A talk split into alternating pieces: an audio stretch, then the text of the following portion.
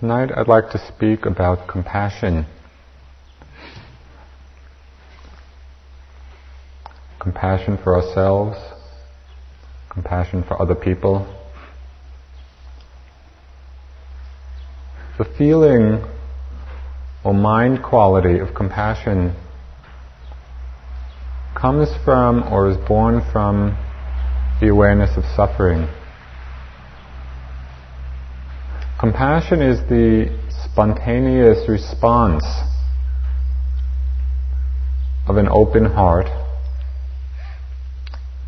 to the experience of suffering or pain. When our heart is open and we can feel the suffering, the spontaneous, the natural response of that openness is the feeling of compassion. Where is the suffering that elicits this response. Where do we find this suffering? We find it all over. We find it outside in the world, in almost any domain of experience. You know, in economic inequality, in social injustice, in political oppression, in interpersonal suffering. It's so obvious if we can even just begin to take a look at what goes on in our world, begin to see the enormity of the suffering that exists for so many people. It exists in our own mind and body.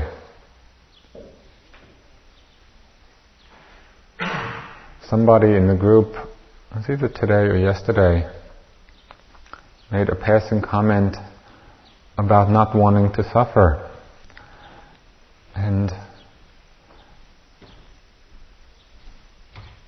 the response of the Buddha to that, better not to be born.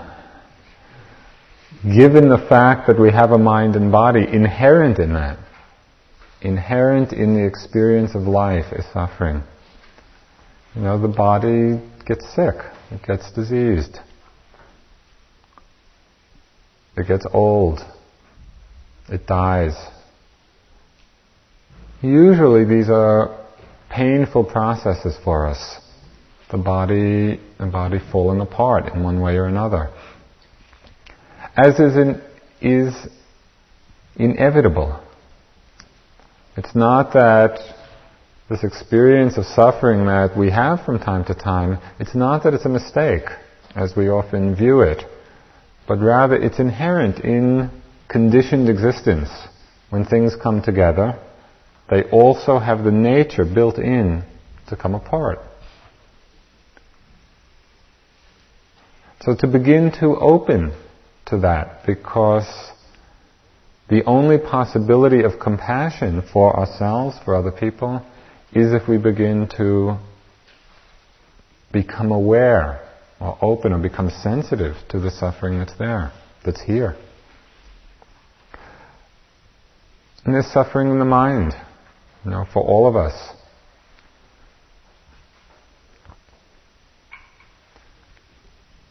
Fear, discontent, wanting, hatred, anger, violence, all those mind states that are so tight, so burning.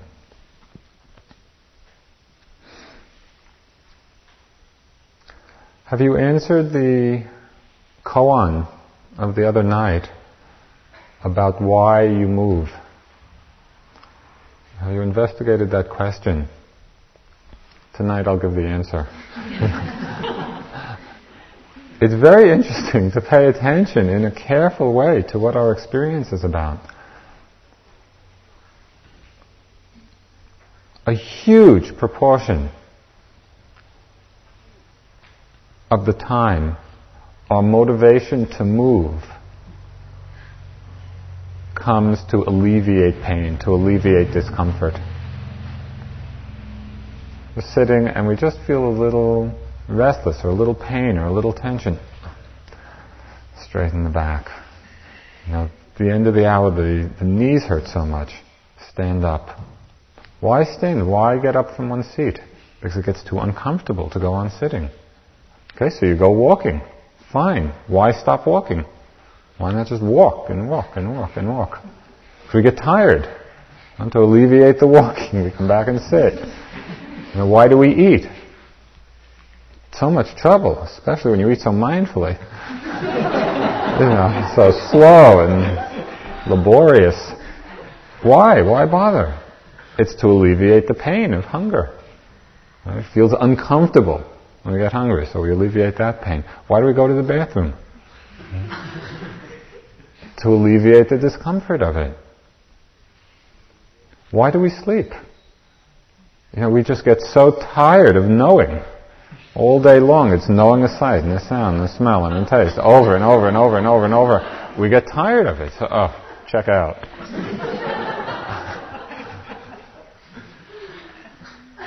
there's a lot of there's a lot of suffering in all of our lives, but we we don't pay attention to it. You know, we we're not we don't become aware actually of what's driving us, of what's moving us. And as long as we're not aware of it, so then our hearts don't open to it, and this response of compassion doesn't grow.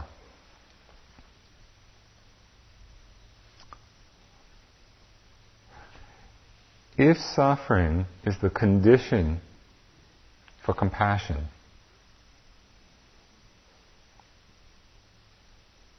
And there is so much suffering in our lives, in the lives of other people. One might ask, why isn't the world a more compassionate place? There's so much suffering around, and suffering is the cause or the condition for compassion. Why is the world not more compassionate? Why are we not more compassionate?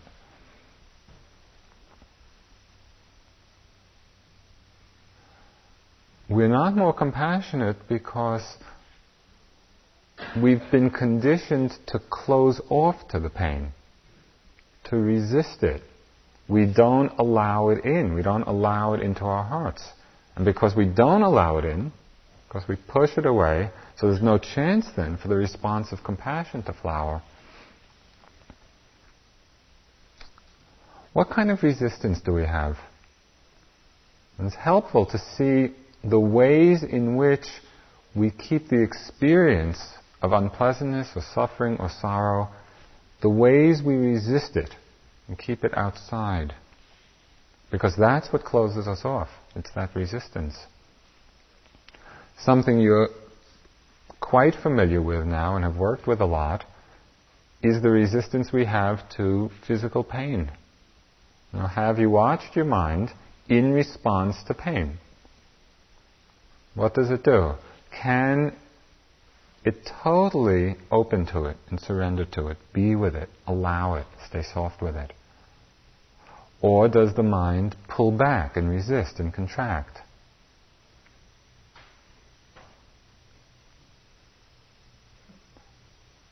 There's one line from the third Zen patriarch. His teaching, he says, The great way is not difficult for those who have no preferences.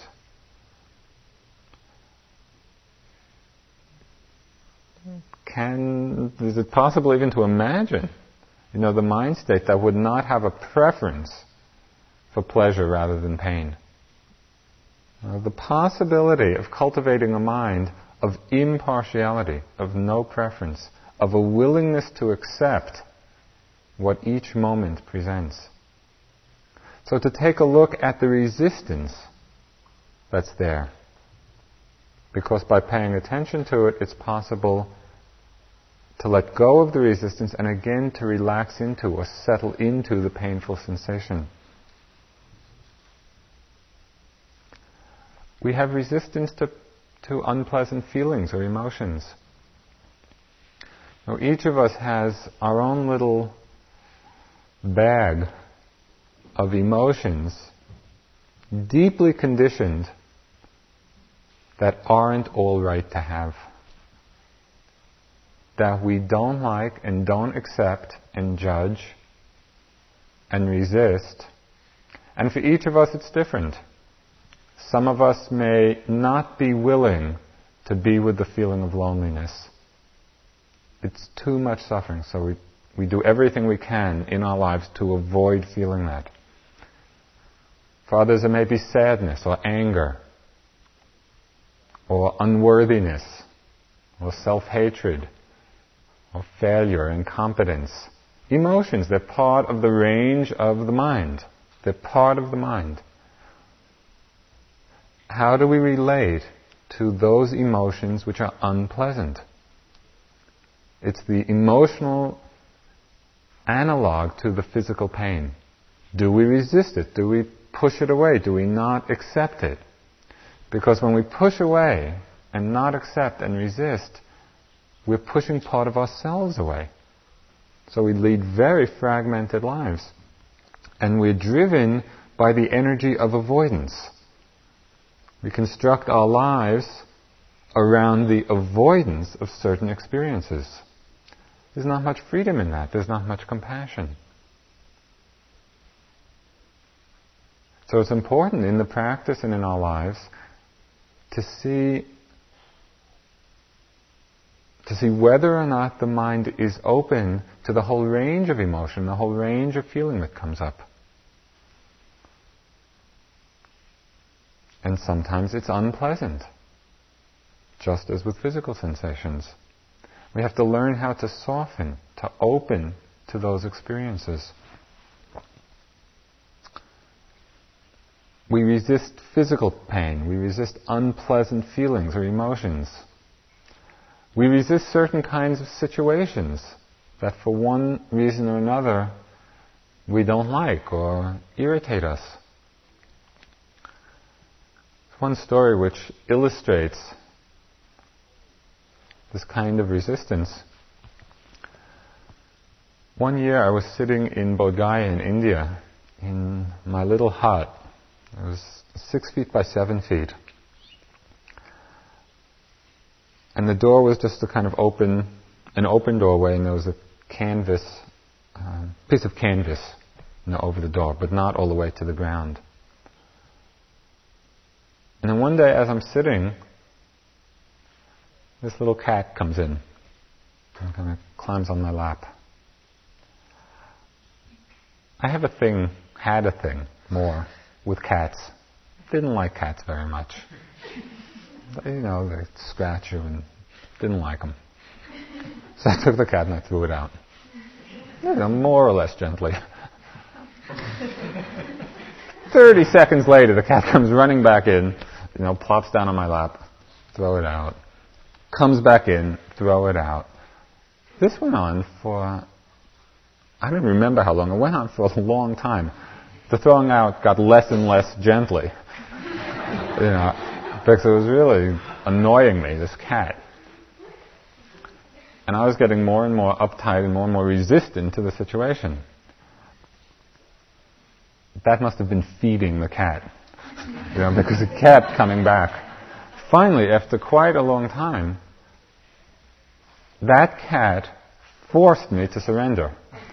Because there was nothing else to do. And so, okay, I just sit there, I let the cat sit on my lap. Fine, I go on meditating. Half a minute later, the cat gets up and walks out. it was such a pointed lesson in the nature of resistance and how our resistance to a situation feeds it. And as soon as we stop resisting and just open to it, situation gets okay. So to take a look, when we're in whatever situation for you calls up that resistance, to see if it's possible to make enough space for it. The same thing happens with people. Now, are there certain people whose energy you just can't be with? You know, there's energy is just so difficult for you, and you feel yourself, you know, go away.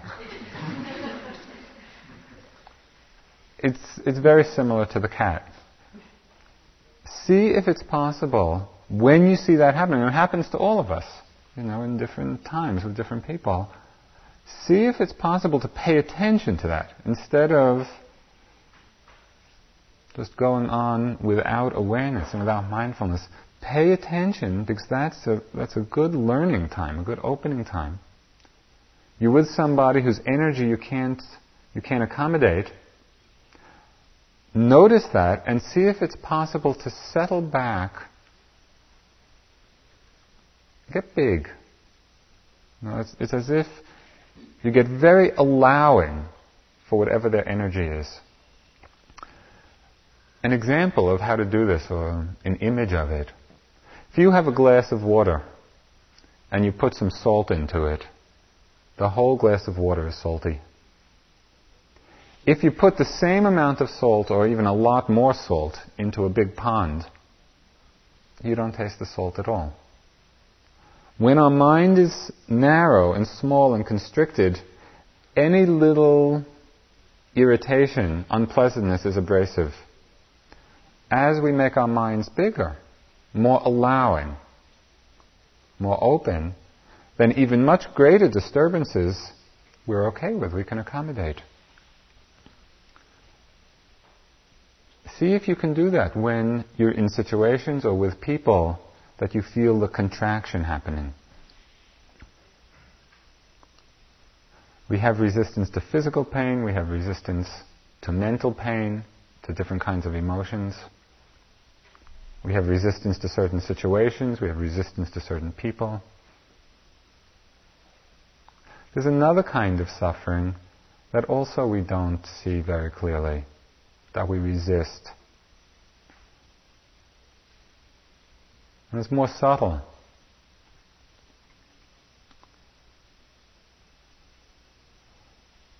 It's the suffering or unsatisfactoriness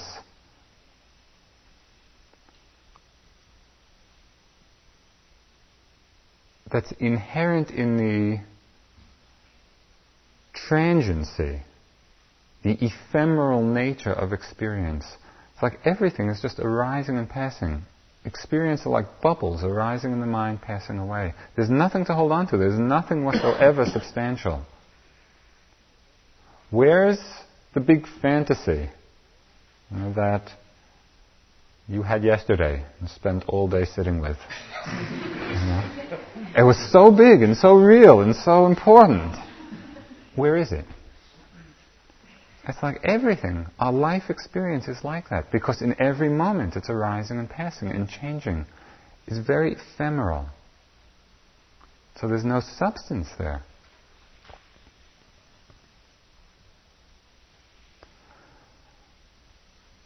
For compassion to be universal, when we go from simply feeling compassion in particular situations to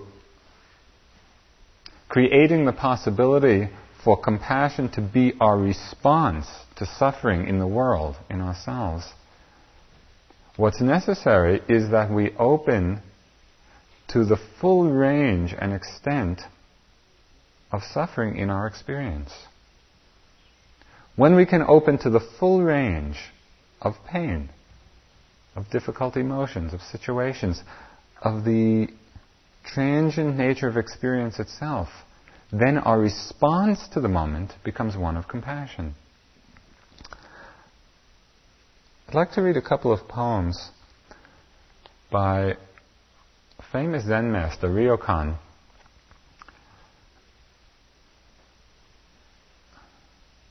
And I find them very poignant and beautiful because it's a poetry that's born out of an openness to suffering. And in that openness, you can feel and hear the quality of compassion that's present.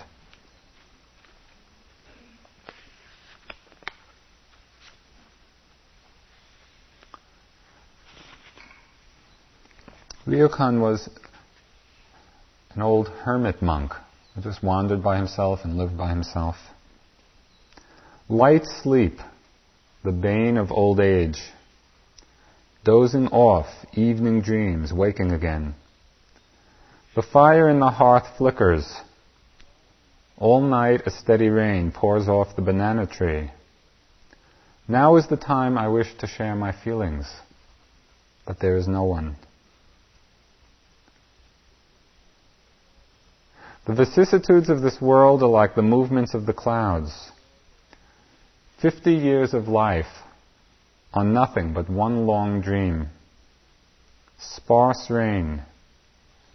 And in my desolate hermitage at night, quietly I clutch my robe and lean against the empty window. Yeah.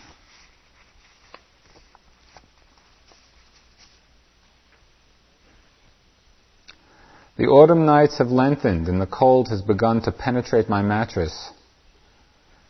My 60th year is near, yet there is no one to take pity on this weak old body. The rain has finally stopped. Now just a thin stream trickles from the roof. All night the incessant cry of insects. Wide awake, unable to sleep, leaning on my pillow, I watch the pure bright rays of sunrise.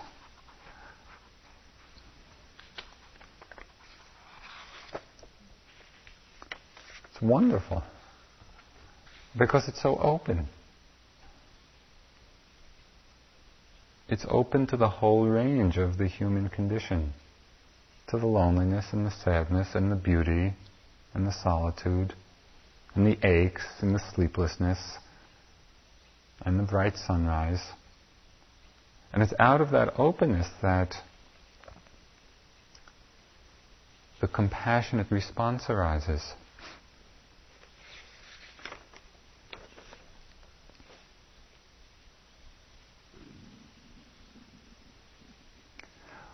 When we don't open to the whole range of the human condition, to the whole range of our experience, when we ignore it, and that's really what ignorance means. It means ignoring the realities that arise for us in each moment. What does the mind do out of that ignorance?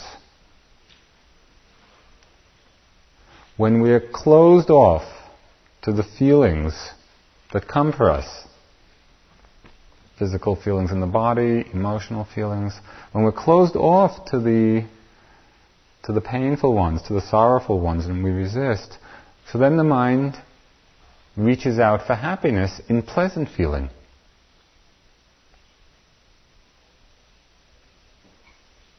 If we're closed off to the unpleasant feeling, what's the mind going to do? It's going to grasp at what's pleasant, thinking our happiness lies in that. And that's what mostly we do in our lives.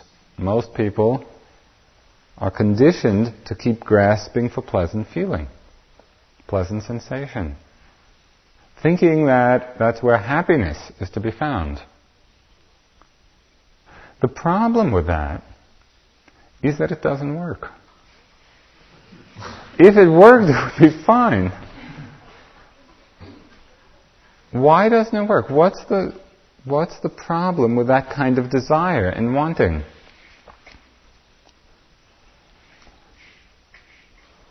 You know, the force of craving in the mind or the force of desire, it's a hunger. Just like there's hunger for food, desire or craving is hunger for pleasant feeling. It craves. It craves a pleasant sight or a pleasant sound or a pleasant sensation or a pleasant thought. And as long as we're caught up in that cycle of craving, of wanting, we actually tie ourselves deeper into this realm of samsara, this, this realm of suffering. Why?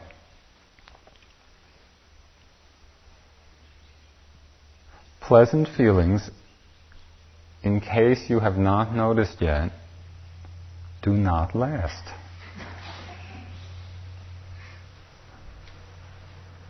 Do they? How many times have we experienced pleasant feelings in our lives? Countless, all kinds. We've had wonderful sensations in the body, blissful, fantastic ideas. Beautiful music, delicious food. Uh, has it made us happy? Has it, has it brought the kind of happiness or contentment or fulfillment that we're looking for? It doesn't because they don't last. They're nice in the moment, and it's nice to enjoy them, but they're so empty, empty of substance. So as long as we keep looking for happiness in a place where happiness is not to be found, we get very frustrated. Because our energy keeps going out, you know, if only I could have that, or have that, or have that, or feel this, I'll be happy, and it never works for us. It's like the story of Nasruddin, who's outside on the ground under a lamppost looking for something, scrambling around on the ground. And his friends come and say, you know, what are you looking for? Oh, my key, the key to my house. So they all get down on the ground and they start looking. A half an hour, an hour later, you know, no key. So they ask Nasruddin, well, where did you lose it? Oh, I lost it inside. Why are you looking here? Because there's more light under the lamppost.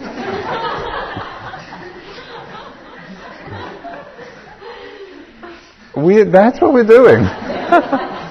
we are looking for happiness where it is not to be found. And any small degree of reflection about our own lives, it's not a question of belief. Just look to our experience. It becomes so obvious.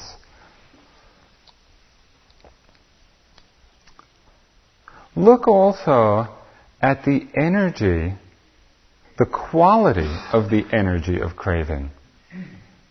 Not only is the fulfillment of it not ultimately satisfying because they keep passing away and changing, the very energy itself of craving is suffering.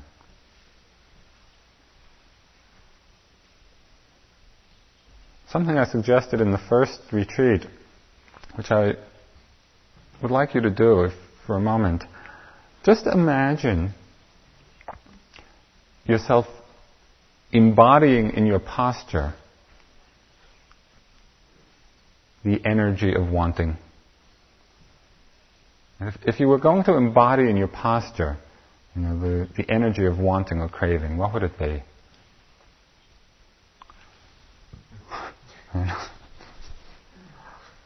Just do that for a minute. Feel what it's like. Is it comfortable? It's not. There's this reaching out. The desire or craving pulls us out of the moment. Right? It's a very uncomfortable, tense mm, feeling. It's not, it's not balanced. It's not open. It's not relaxed. It's not settled back. And it comes out of the feeling, it comes out of the sense of impoverishment, that somehow our present experience is not enough. We're not complete. We're not whole. And so we reach out for something outside of ourselves.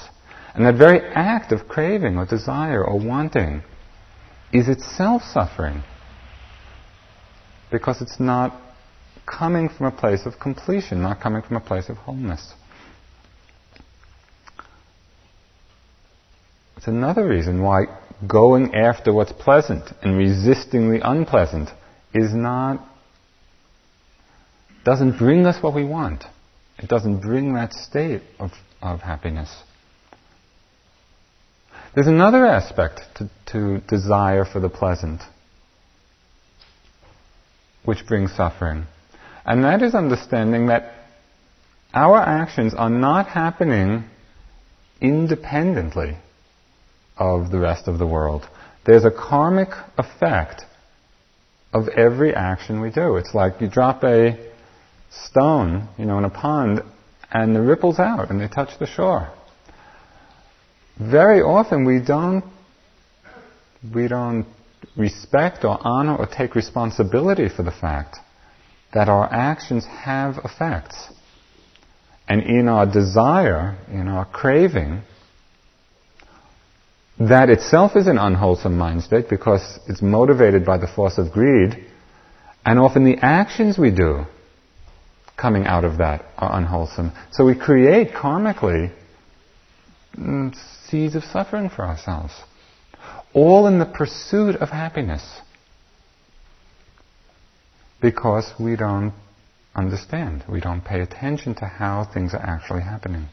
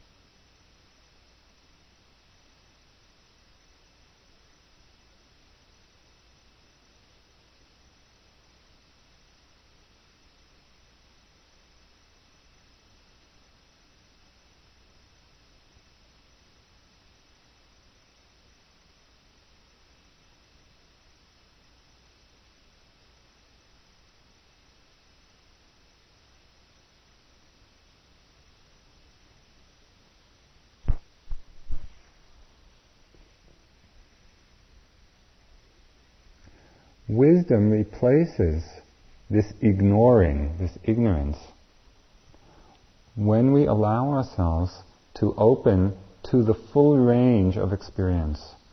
And the practice, being an intensive retreat, is such a wonderful time to practice that opening. Know, you go along and you're sitting and walking, sitting and walking, and then you come to some experience that gets a little too much. It's like too intense or too unpleasant or too something. And the tendency is to pull back from that. Instead of pulling back, that's exactly the place to relax into. Open up to that place of suffering, to that place of discomfort. Allow that to come in, because that's how we open. We open our hearts, we open ourselves to a wider and wider range and scope of, of life experience. And what's amazing, there's an amazing transformation that takes place. Because when we, when we take that energy that's bound up in resisting, whether it's resisting physical pain or resisting people or resisting certain emotions or resisting situations, when we take that energy, and it's a huge amount, you know, to keep all of this, to keep all of this unpleasantness away from us, that's a big job. It's no wonder that we get tired. When we stop doing that, that's the energy that's transformed into compassion. When we stop resisting, stop keeping out, pushing away, and we let the suffering in, when we allow ourselves to feel the hurt and to feel the pain, to feel the suffering, that energy of resistance gets transformed into the energy of compassion because we've opened our hearts to that, to that suffering.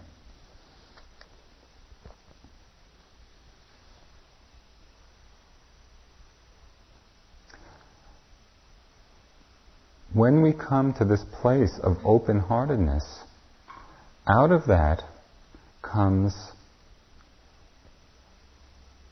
a wonderful field of manifestation of compassionate action.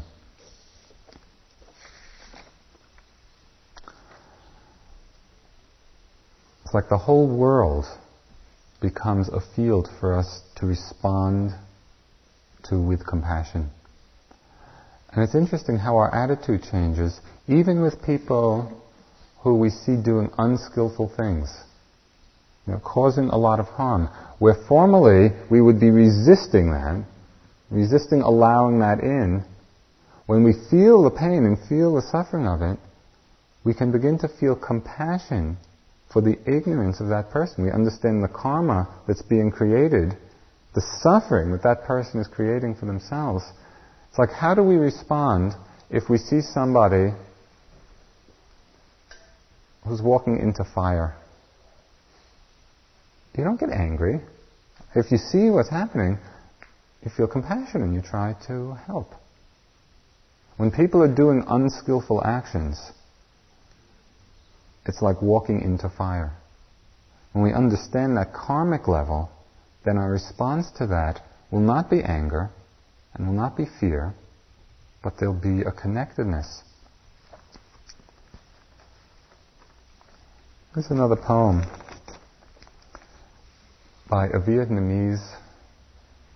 His name is Thich Nhat Hanh.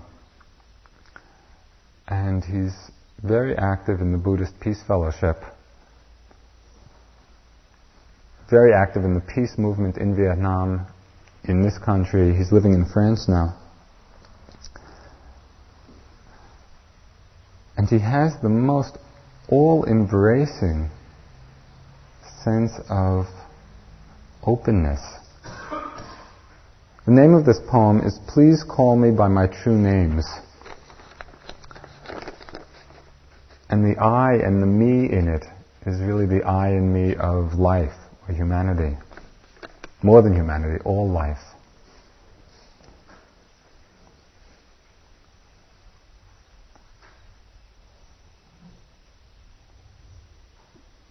Look deeply. I arrive in every second to be a bud on a spring branch, and to be a tiny bird with wings still fragile, learning to sing in my new nest. I arrive in every second to be a caterpillar in the heart of a flower, to be a jewel hiding itself in a stone. I still arrive in order to laugh and to cry, in order to fear and to hope. The rhythm of my heart is the birth and death of all that are alive.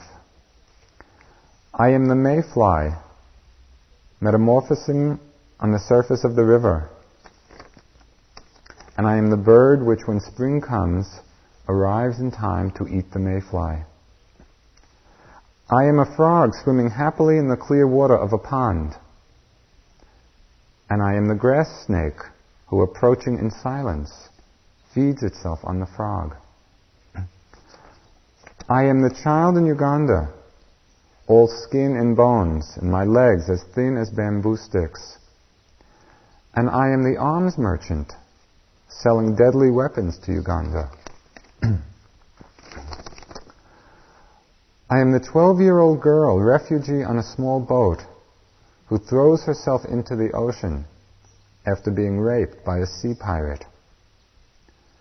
And I am the pirate, my heart not yet capable of seeing and loving.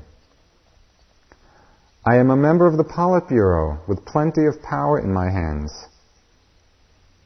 and I am the man who has to pay his debt of blood to my people, dying slowly in a forced labor camp. My joy is like spring, so warm it makes flowers bloom in all walks of life. My pain is like a river of tears, so full that it fills all four oceans. Please call me by my true names so I can hear all my cries and laughs at once, so I can see that my joy and pain are one. Please call me by my true names so I can wake up and so the door of my heart can be left open, the door of compassion.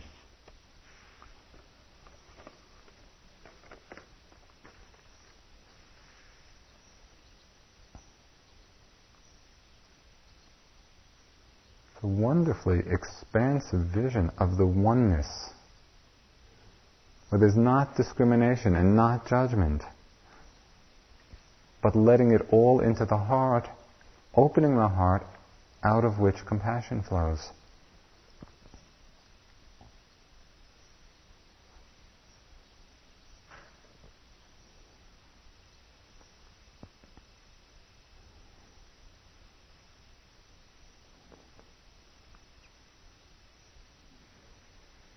the range and depth of our compassion comes from the range and depth of our ability to open to pain, to open to suffering. So really what we're practicing here, in a very real sense, is the practice of compassion. Can we be compassionate to each sensation, to each thought, and to each emotion, and to each sound? As we do that, as, sit and we walk and we pay attention, we see that the awareness and mindfulness and compassion become one.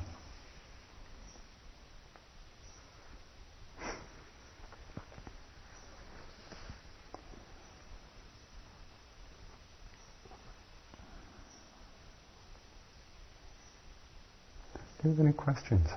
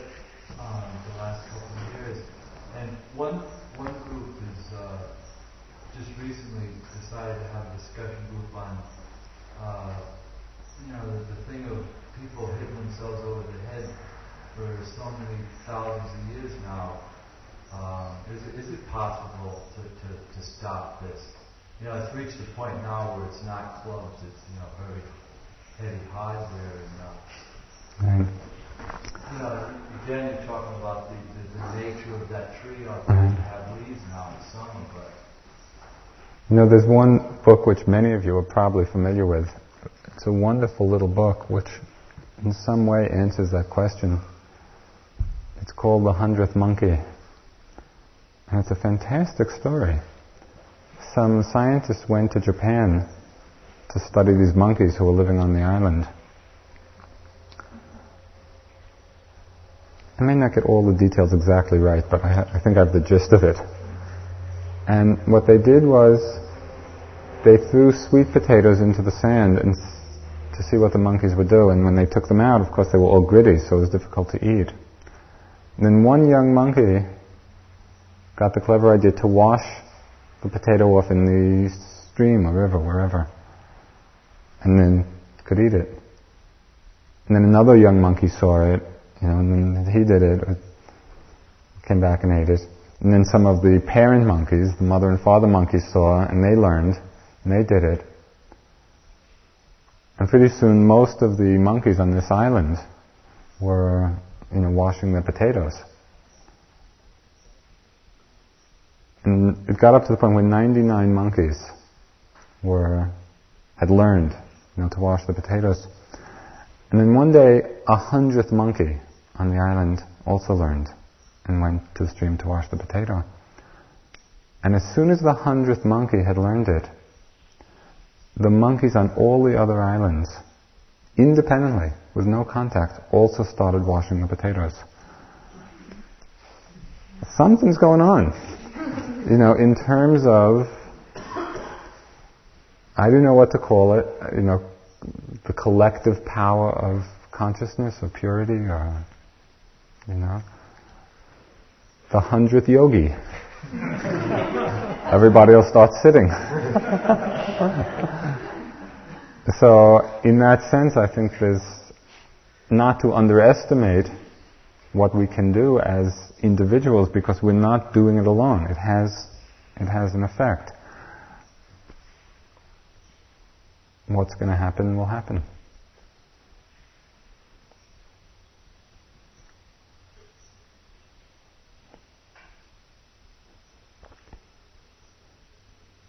One, one important distinction to make, especially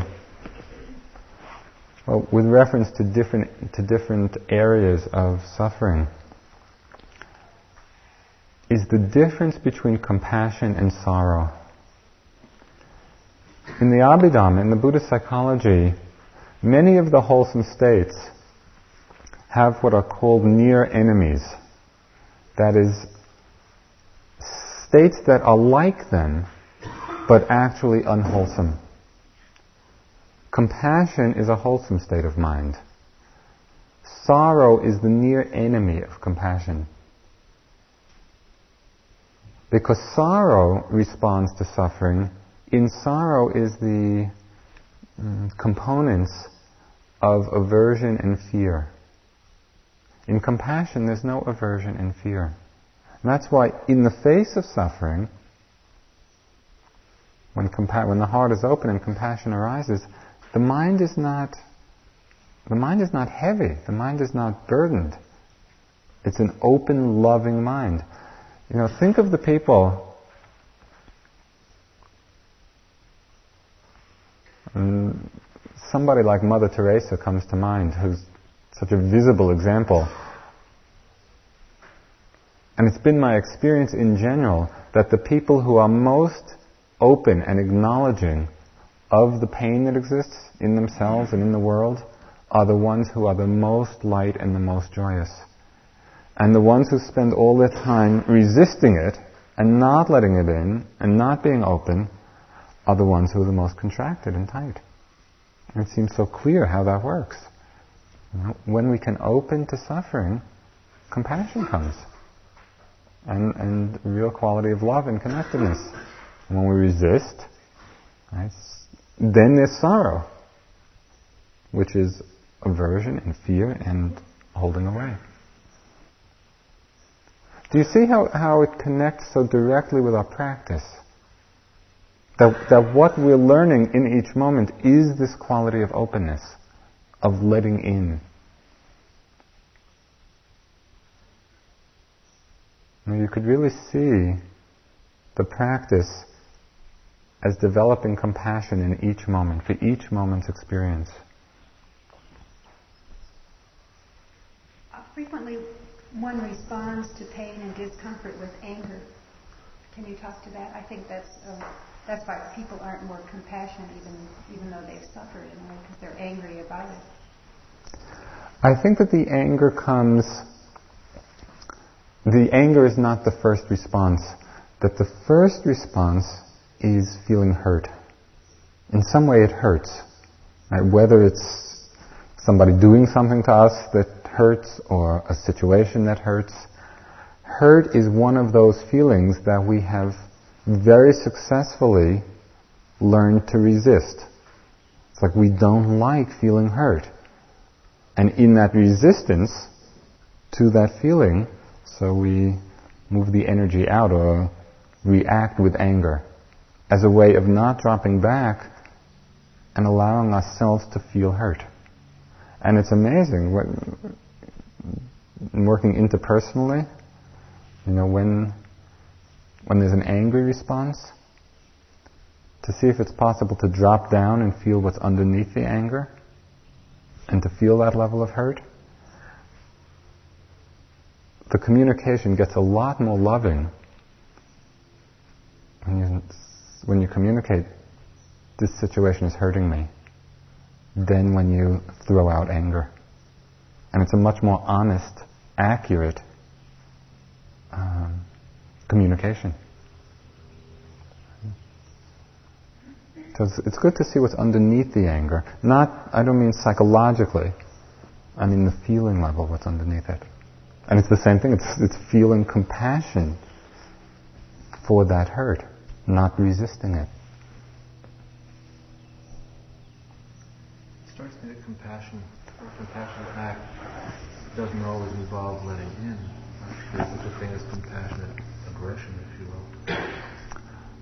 There is compassionate aggression if you are Zen master. it's true. I, I can. There's the possibility of taking very what seems to be aggression. Actually, it would not be aggression because that would not be the mind state behind it, but it would appear like that. Very forceful action that's coming from a place of compassion. Yeah, it seems to me you don't have to go to to um, an extreme um, as the Zen master might be able to. It seems there, that there are other examples, Mm. possibilities for that, um, like standing up when your leg hurts too much. Um, Right. That's a little further back.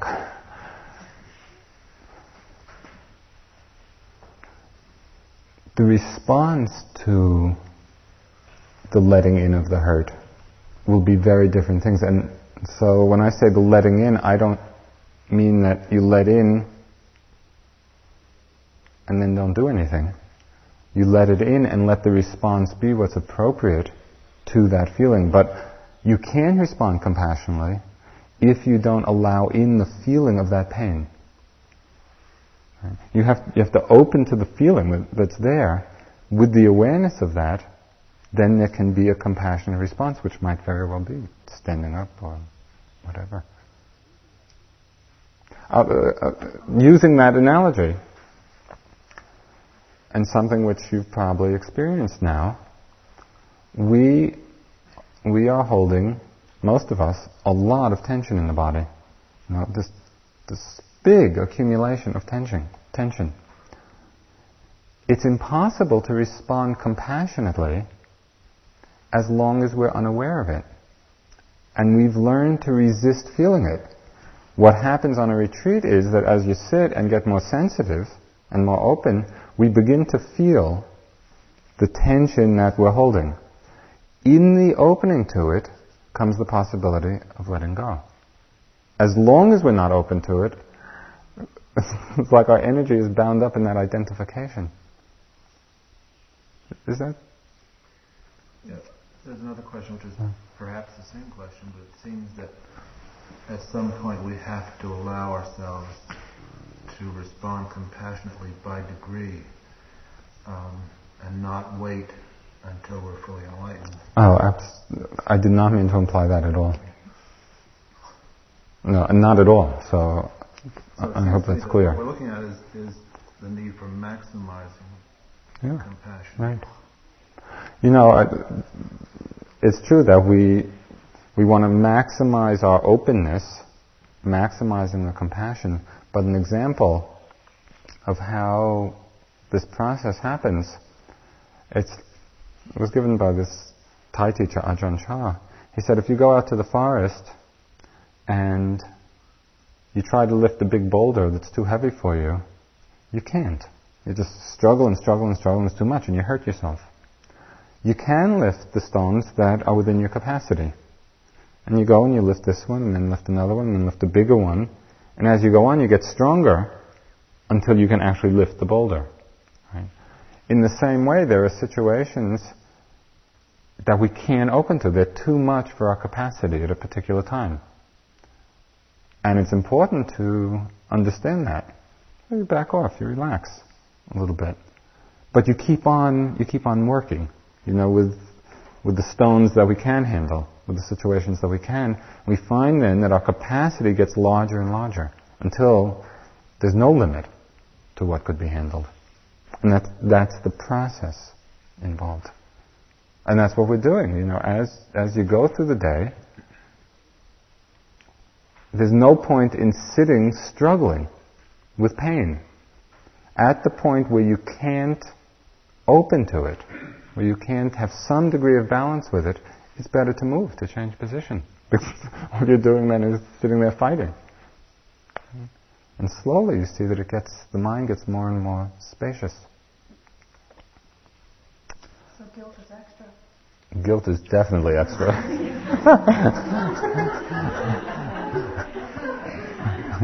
definitely.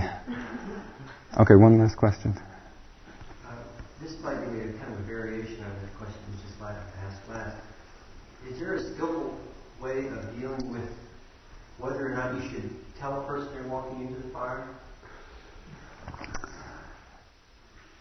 The the challenge is for all of us is the development of skillful means. Uh, the compassionate thing to do is definitely to point out, hey, you know, you're heading right towards a fire. The thing is that very often people don't see it and don't believe it. And so to develop the skillful means of reaching into somebody's mind, actually making a connection. It's a tremendous, tremendously challenging and joyful aspect of the Dharma. And the Buddha was said to have perfected skillful means. He always knew exactly what was right. One story illustrating that. There was this one monk in the Buddhist time who had been given by another fully enlightened monk this meditation exercise of contemplating the, um, I think the decaying corpses or one of the unpleasant aspects. And this, this person was just getting nowhere with it. Yeah, and just getting more and more agitated and more and more tight. And it came to the attention of the Buddha. The Buddha saw, saw this person and he said, don't do that meditation. Instead, through his psychic power, the Buddha manifested this golden lotus. And the nature of this particular golden lotus was that as the monk was contemplating, it would be changing or disappearing. And, and this person, the monk, in contemplating the impermanence of the beautiful, got enlightened. And the Buddha said that the reason it didn't work, the first meditation, is because this monk had been a goldsmith for 500 lifetimes in a row and had been so attuned to, to working with the beautiful that it couldn't handle, you know, the skillful means. you know, we do the best we can.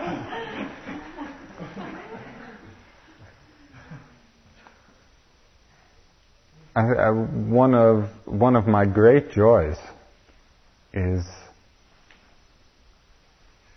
finding ways of getting into people's minds. You know, I, this is, you know, you look for a little, and it's just wonderful. It's wonderful to play together in that way. You know? Okay. See if you can keep in mind this quality of openness, openness to the hurt, openness to the pain, openness to the suffering that comes as part of life experience. And in that openness, you'll find that the response of the heart to that is one of compassion. Find that the compassion grows. Thank you.